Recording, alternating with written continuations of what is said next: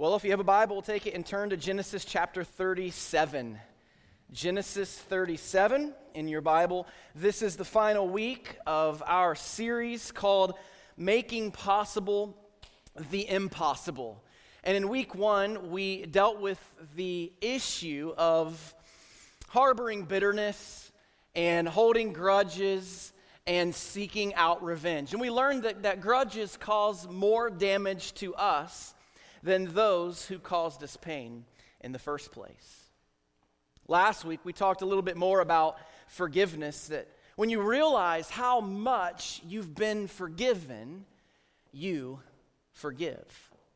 And today we're going to talk about what happens after we've been hurt and chosen to forgive. How many of you enjoy waiting on things? You enjoy just that process of waiting for something to happen in your life. Or maybe you would be willing to admit this morning that you enjoy the process of instant gratification. I think all of the Amazon Prime users today would be willing to self identify with the second group of instant gratification. Uh, but when it comes to justification and vindication, do you like to see people get what you think they truly deserve. Maybe you're doing a great job at waiting for God, but I think most of us would agree that when it comes to the struggle of relationships, it's, it's real for us. We don't like to wait for much of anything, and we definitely don't like to wait on God's timing when it comes to the relational issues in our lives. I'm pretty terrible at waiting for things. I it was, I hated waiting for my 16th birthday so I could legally drive.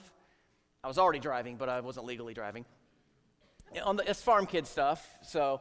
But I could not wait. I, I, I just could not wait. I, it was the process of waiting that was such a struggle for me. And maybe you have some things coming to your mind right now that you do not prefer waiting on. But if you think about it, in most situations in life, once a decision is made about something, usually the effects are not immediate. There's usually a process involved, and waiting is sometimes a tough process. And while it's tempting and sometimes it seems satisfying to hold on to things like unforgiveness, and it seems satisfying to hold grudges and to seek revenge, anyone who has read and believes in God's word that it is true would agree that unforgiveness is ultimately what holds on to us when we don't forgive. And God forgave us, so we should forgive others. But maybe you're in a place today where you've chosen to forgive, but you've discovered that it, it isn't as simple as you hoped it would be that these feelings that you've experienced and those who are watching online maybe you maybe you'll relate with me on this topic this morning and those in the room but those feelings of, of pain that were caused by someone else the, the the the the issue of betrayal and the trauma that it has caused in your life they just don't they just don't go away. See you thought maybe that once you made that choice to forgive when you made that decision to move past that hurt, that, that you'd see that person again and, and all of those bad feelings would be gone. But lo and behold, you see that person and what they did to you, the hurt that they caused you, all of those emotions and all of those feelings, they, they start to bubble up again and they resurface in your heart and in your mind. It might as well have happened all over again for you. So the question is what do we do when we think that we have forgiven someone only to feel like nothing has changed? I mean, was that act of forgiveness, was it just a waste? Was it a waste of our time? Maybe I didn't really actually forgive that person for what they did. And what do you do when you make the decision to forgive, but find that there's more of a process involved than you had originally thought. You see, when it comes to forgiveness, it's important to remember that, that, that results are not immediate. In fact, they almost always require time. You may find that when you thought you had forgiven someone, what you had really done was just learn to manage all of the different emotions that come along with it. You may even be surprised that to find that some of those feelings pre, that, are, that are present that you actually thought would be gone forever, but they just seem to hang around. So, what do we do? How do we move past the lingering pain in our hearts? Well, we have to keep going and we need to heal. Healing is most often a long process that demands some intentionality in our lives for these things to be accomplished. I love the times that the Bible gives us a lot of details about some of the people in it, and that is the case with the story of Joseph in the Old Testament. And his story, as many of you know, it begins with a lot of drama. Now, I don't normally do this, but we're going to we're going to spend quite a bit of time this morning reading a large portion of this text. We're actually going to read a massive section of chapter 37. So if you're there in Genesis 37, begin reading with me in verse 1. Jacob lived in the land of his father's sojournings in the land of Canaan. I could insert some cheesy joke about how I live in Canaan Township right here, but I won't. God's country and stuff. But these are the generations of Jacob. Joseph, being 17 years old, was pasturing the flock with his brothers. He was a boy with the sons of Bilhah and Zilpah, his father's wives. And Joseph brought a bad report of them to their father. Now, Israel loved Joseph more than any of his other sons because he was the son of his old age, and he made him a robe of many colors. Now, just I want to note for a moment that this is really bad parenting on display here in the pages of Scripture. Joseph had a favorite kid. How many of you parents have a favorite kid? Don't raise your hand. Oh, we, we got some hands raised up here in the front. Uh, a favorite is never a good idea unless there's only one kid. Then that's okay. But here Jacob was making it abundantly clear who his favorite child was. Now, as you can imagine, this was a big problem for the brothers and the family. And Joseph, dad, he gives him a, a favorite coat and, and he just pampers him, and his brothers don't like it. And verse 2 tells us that, that Joseph was, he made things worse because he was a tattletale. He gave a bad report on his brothers. We don't know how many times this happened, but he gave a bad report. And it certainly didn't help that Joseph seemed to kind of, kind of savor his favorite son status and seemed to rub it in. So let's continue here in verse 4. But when his brothers saw that their father loved him more than all his brothers, they hated him and could not speak peaceably to him. Now Joseph had a dream, and when he told it to his brothers, they hated him even more. He said to them, Hear this dream that I have dreamed. Behold, we were binding sheaves in the field, and behold, my sheaf arose and stood upright. And behold, your sheaves gathered around it and bowed down to my sheaf. His brothers said to him, Are you indeed to reign over us? Or are you indeed to rule over us? So they hated him even more for his dreams and for his words. I mean, this kid, he was a real twit. Like, right? I mean, like, this kid, these kids you'd like, you want to smack, right? I mean, he had dreams and where he was in charge of the whole family and people were bowing down to them and he actually went as far as to open his mouth and tell his brothers about these dreams and, and dreams were important during this time in history. But something else was even more important, and that was birth order. The youngest child would never be bowed down to. I'll say it that way.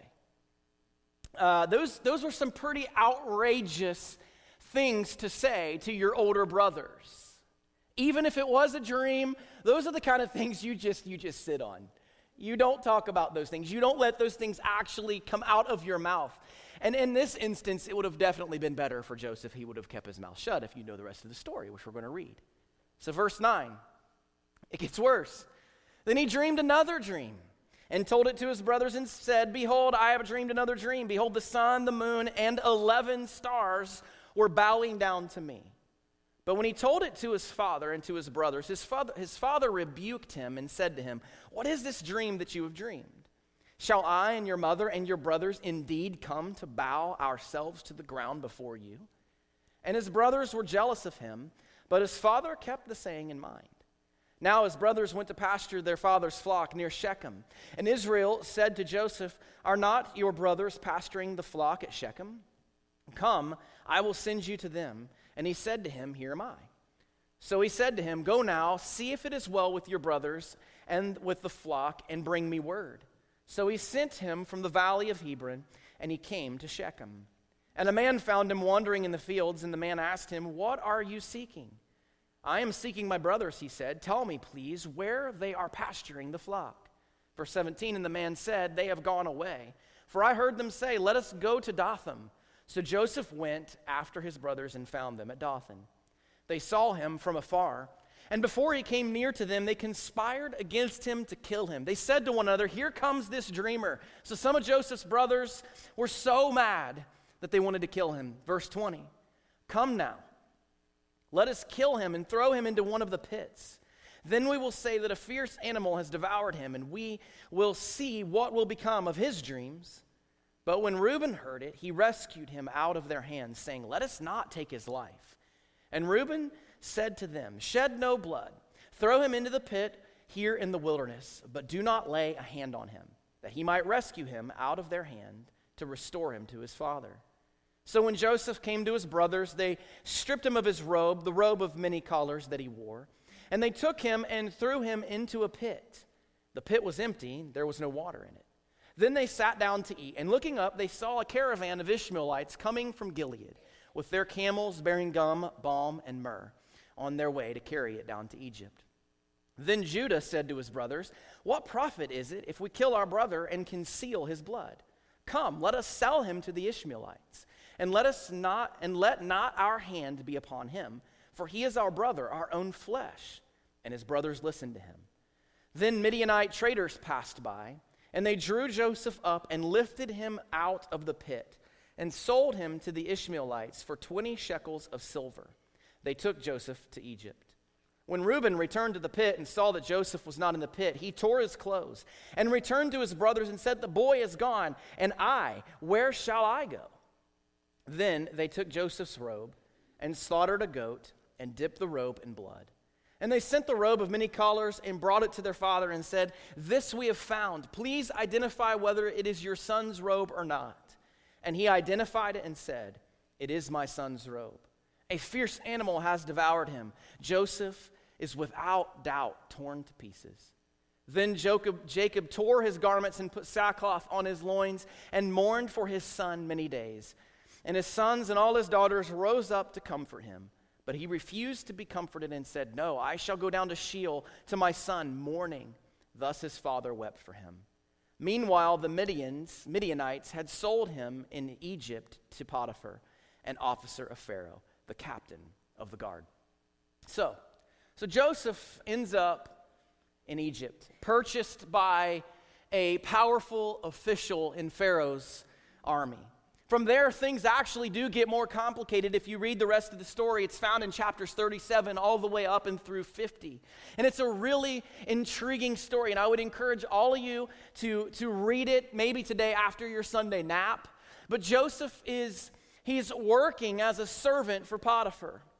And as you know, Potiphar's wife has her eye on him and she tries to seduce him. And Joseph is honorable and he has integrity. So he turns her down and she's mad because she's been rejected. So she accuses him of trying to attack her. Her husband, Potiphar, rightly so, is frustrated and angry and furious that he would do such a thing, and he throws Joseph in jail. He eventually gets out of jail for interpreting Pharaoh's dream. Finally, he interprets a dream that works out in his favor, and he ends up in a direct command position in Egypt. He literally becomes the second person in charge. Later, Egypt will find itself in the middle of a severe famine and Joseph's brothers, they come to Egypt and they come to the palace and they, they come looking to buy grain from the storehouse. But what the brothers don't know is that they're going to find their brother Joseph there. Remember the last time that they saw him, he was being carried away by the Ishmaelites as a slave. So they arrive and they don't recognize him because he doesn't look like they do anymore. He's now dressed as a high ranking official in the Egyptian army. But Joseph recognizes them. I mean, we got to remember here that Joseph was a human. This isn't just some random made up story by an author in the Bible, that this, this guy had emotions and feelings like all of us have. You would never forget the faces of the people who sold you into slavery, would you? You would never forget their faces. So, after a series of events in chapters 43 and 44, comes the moment of truth. So, skip ahead to chapter 45. In all of my flesh, when we think about the perfect opportunity to seek out some revenge, that if you've been holding grudges and you've been harboring bitterness, and you've been waiting for that moment in the storyline, this is the moment. I'm sure it went through Joseph's mind. I don't know. Maybe we can ask him in heaven someday. But it had to go through his mind that there were so many different scenarios that he could play out in this moment, that he could, he could do a couple of different things. He could have taken the opportunity to, to pay someone evil for evil, as we learned last or two weeks ago in Romans chapter 12. He could have paid this group of gentlemen back for all the things that they had done. He was pretty powerful. His brothers had betrayed him. He could have done anything to them. And if you read there at the beginning of, of chapter 45, he, he processes some emotions here. It says that he, he mourns, he, he weeps so loud that people throughout the palace could actually hear him. But he does something significant that I have always missed in verses 4 and 5. So Joseph said to his brothers, Come near to me, please. That's an important statement. And they came near, probably peeing their pants. And he said, I am your brother Joseph, whom you sold into Egypt. And now do not be distressed or angry with yourselves because you sold me here for God sent me before you to preserve life. That's a significant statement. This is a moment where someone truly understands through the process of waiting what God is doing in his life. This is also someone who has chosen forgiveness a person who could see how God could take something so bad and work it together for good, as we have read in Romans chapter 8 hundreds of times in our lives. This is a person who had completed the hard work of getting past what had been done to him and who was determined to allow God to use his pain and his story to heal and to do God's purposes. Joseph had obviously forgiven his brothers. How do we know? I mean, perspective. Uh, perspective is enough. That's how we know. And if you know what happens in this moment, you can really feel the weight of this moment. You know that some deep forgiveness had to have taken place. I mean, think about it.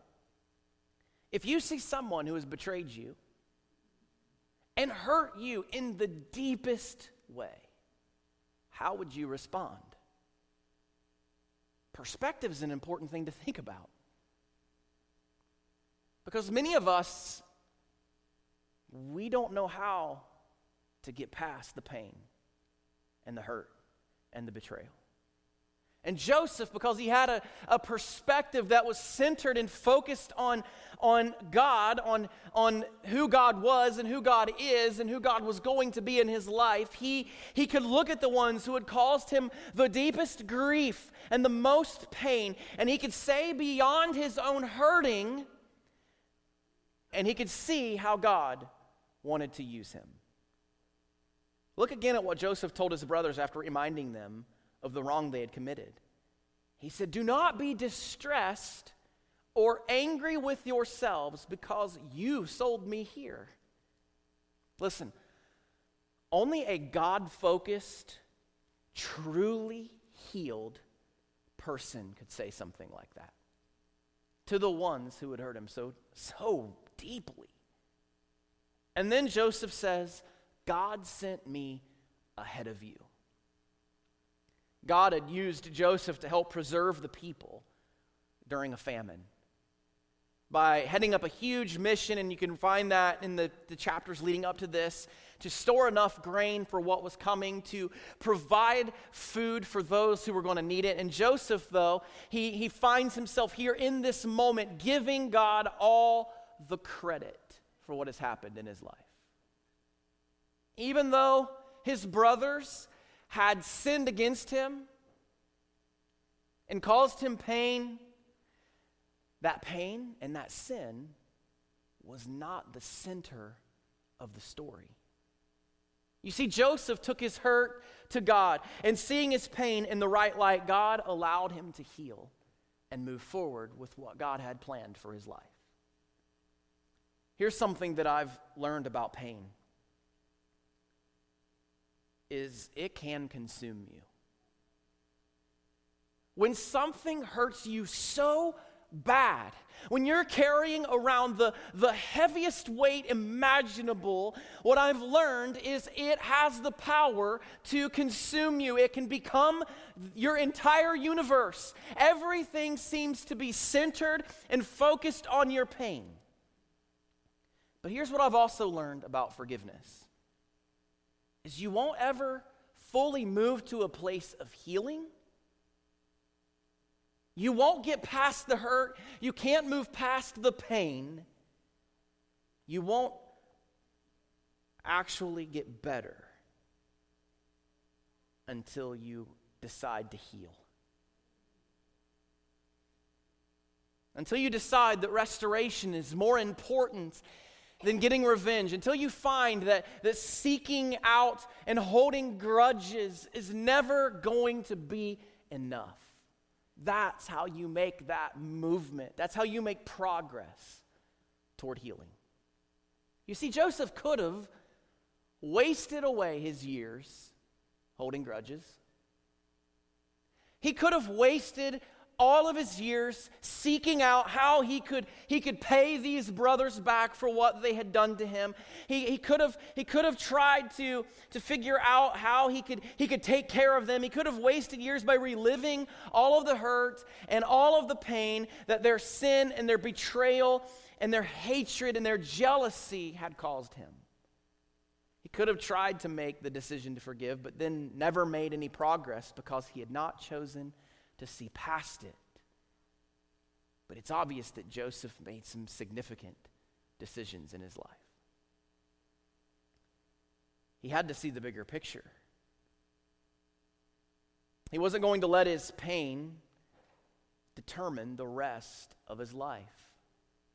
Joseph knew that in order to fully forgive, you need to do more than just manage it. You have to heal. You you have to see God's involvement in these, in these hurting seasons of your life. What is it that, that God's trying to teach me? What is it that I need to learn right now in this season? What is, what, what, how can God work this bad for good in my life? How is that going to happen? And you know you're on the path to healing and consistent forgiveness and not just managing it when your pain and the hurt doesn't define your life anymore. But God's word and his truth and his promises and his plan define you. It happens when you realize that you're not a product of all of the hurt and all of the pain and all of the betrayal in your life, but you're a product of God. And you need to see that. And that's when true forgiveness happens. That's when healing happens. How many of you have ever looked through like a tube? Maybe you've just kind of looked through the end of your hand like this. The world on the other end of that tube looks smaller, right? I mean, if you, if you look through your hands like that, it just, the, the world around you doesn't look as big as it did before. The, it just looks smaller. You lose all sense of, of perspective to everything that's going on around you. You just see something small at the end of that tunnel. We only see the hurt, we only see the pain. But we don't see how far reaching and wide the arms of God are in our world and in our own life. We can't seem to find God in our tiny, compromised view. So our hurt and our pain becomes all that we see. It becomes our focus. It becomes the thing that we, we have centered our minds and our hearts on. And it becomes our focus. But here's what I've learned is healing will not come when we hold on to hurt. It won't happen. The healing and true forgiveness is choosing to trust the providential purposes of God in our lives. It's choosing to give our hurt and our pain the right kind of perspective, not the entire perspective. It's not denying that you have hurt. It's not denying that someone hasn't caused you the deepest pain and the deepest, they haven't hurt you and the, uh, caused the, you know, betrayed you and, and given you a reason to feel this pain. It's not that everyone needs to get away with all of the stuff that's happened in your life, but it is saying what was done to you or what was, was said about you does not have the power to control you. That God and His purposes, that God and His plan, that God and His power to work all things together for good to those who love Him is more powerful than these sinful actions that have been brought against you. We know that God only ever allows what he can use for our good and for his glory. That nothing will ever be allowed to happen to you or happen to us except the things that he allows, which is good news and bad news for our, our human minds, right? But nothing happens to us that God doesn't allow to happen. And we can still trust his goodness and we can trust his character. Many of you have heard the phrase uh, that suffering is never for nothing. There's always a bigger purpose to find. But it takes time. It might require some waiting. It might require us to stop and to slow down and to, to look and see how God is going to use this circumstance in my life. Now, you may not want to achieve the type of restoration that Joseph ends up having with his brothers. You may genuinely forgive and you may still choose never to deal with those who hurt you again. And, and that's not what I'm saying. I'm not saying that you have to, to, to be best friends, that you have to sing kumbaya around the campfire with people who have hurt you. I'm not saying that at all this morning. But we can genuinely forgive those people who have hurt us. Your future relationship with them isn't the determiner of whether you truly forgive or not but you can choose to heal. Move past the pain and not let it consume you. So, how do you not just manage things? How do you heal? Well, you keep forgiving, you keep going. You see, forgiveness is an event, it's something that we do. I, I seek forgiveness often, but healing is more of a process. Healing is something that takes time, which is why you commit to forgive every day. And you don't experience those surprising feelings that, that, of resurfacing anger and hurt. And you decide, well, I tried to forgive once and it didn't work, so I'm never going to do that again. No, you do it again. And you do it again, as we talked about last week. 70 times 7, infinity. We just we keep forgiving because God has forgiven us so much.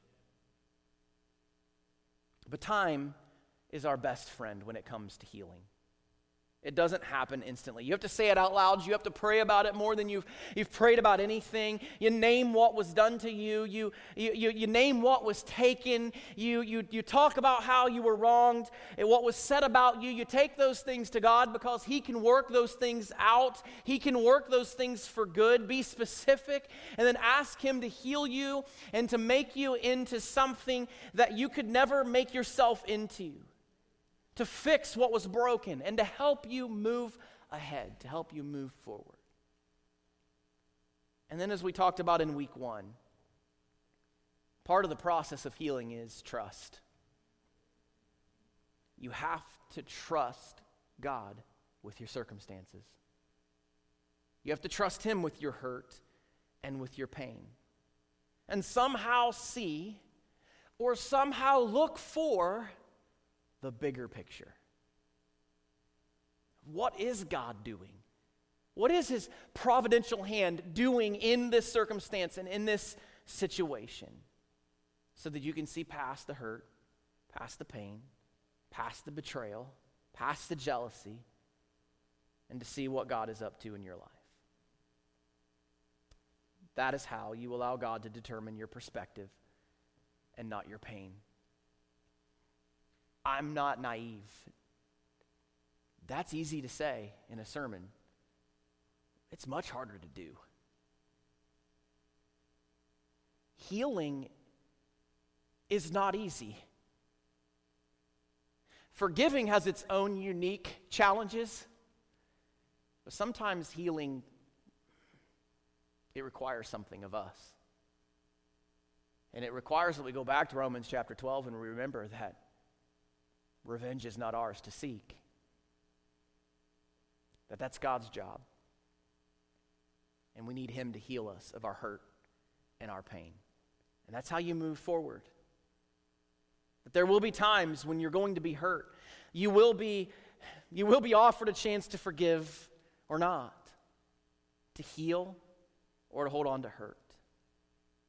And for the sake of your future, for the sake of your happiness, for the sake of your marriage, for the sake of your family and your the relationships with those in your in your in your where you work, you have to choose to forgive. You have to move forward. You must see your pain as part of a bigger picture. You need God to have more control and more credit than you give your hurt. And to do that, you have to forgive consistently. Because healing will not come when we hold on to hurt. As the worship team makes their way to the platform, I have a couple questions that I want you to reflect on this morning. And maybe you need to write these down. Maybe you just need to think about them as I say them. This Making Possible the Impossible series is, is, a, is a personal thing for me because I, str- I struggle with, with, this, with this process of forgiving.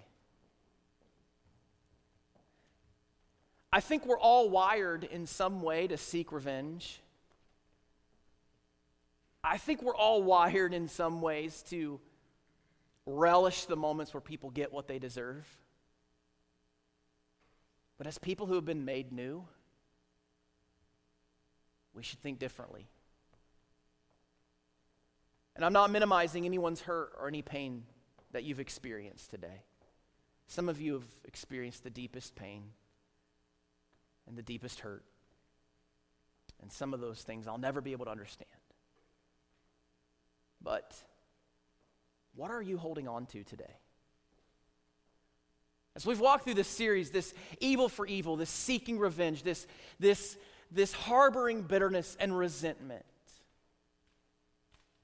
what are you holding on to? And are you willing to let go of it? Who do you need to forgive today? And what are you holding on to? And are you willing to allow God to bring healing to your heart and your life? If you would bow your head and close your eyes. I want to give you a moment to think through those questions and consider how you're doing. Are you holding on to something from the past?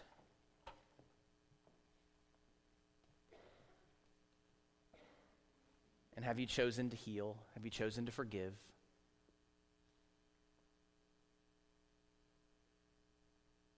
Maybe you need to forgive someone.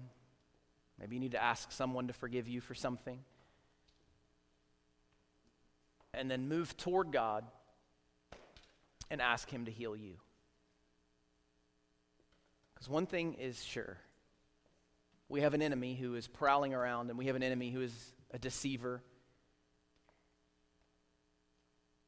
And he will keep dangling all of that hurt and all of that betrayal and all of that pain in front of you. And you'll never be able to move forward. See, if Joseph would have continued to, if Joseph would have sought revenge, the story would look so much different in Genesis chapters 37 through 50. But he allowed God and his purposes to play out in his heart and in his life. So maybe your act of forgiving and healing can be the thing that brings restoration to so many people around you. Maybe it can be the, the window into the gospel for people who are around you. That you have been forgiven and truly healed from the curse of sin in your life and in your heart by the gospel of Jesus Christ. And our act of forgiveness and healing is a picture of that. Heavenly Father, we are thankful and grateful today for Jesus, who your word calls us to imitate and to pursue and to reflect and And God, I'm so thankful that your son Jesus does not harbor bitterness and resentment toward us, toward people who have rebelled against you and sinned against you and turned our back to you. But you offer us forgiveness and healing. And I'm thankful for that.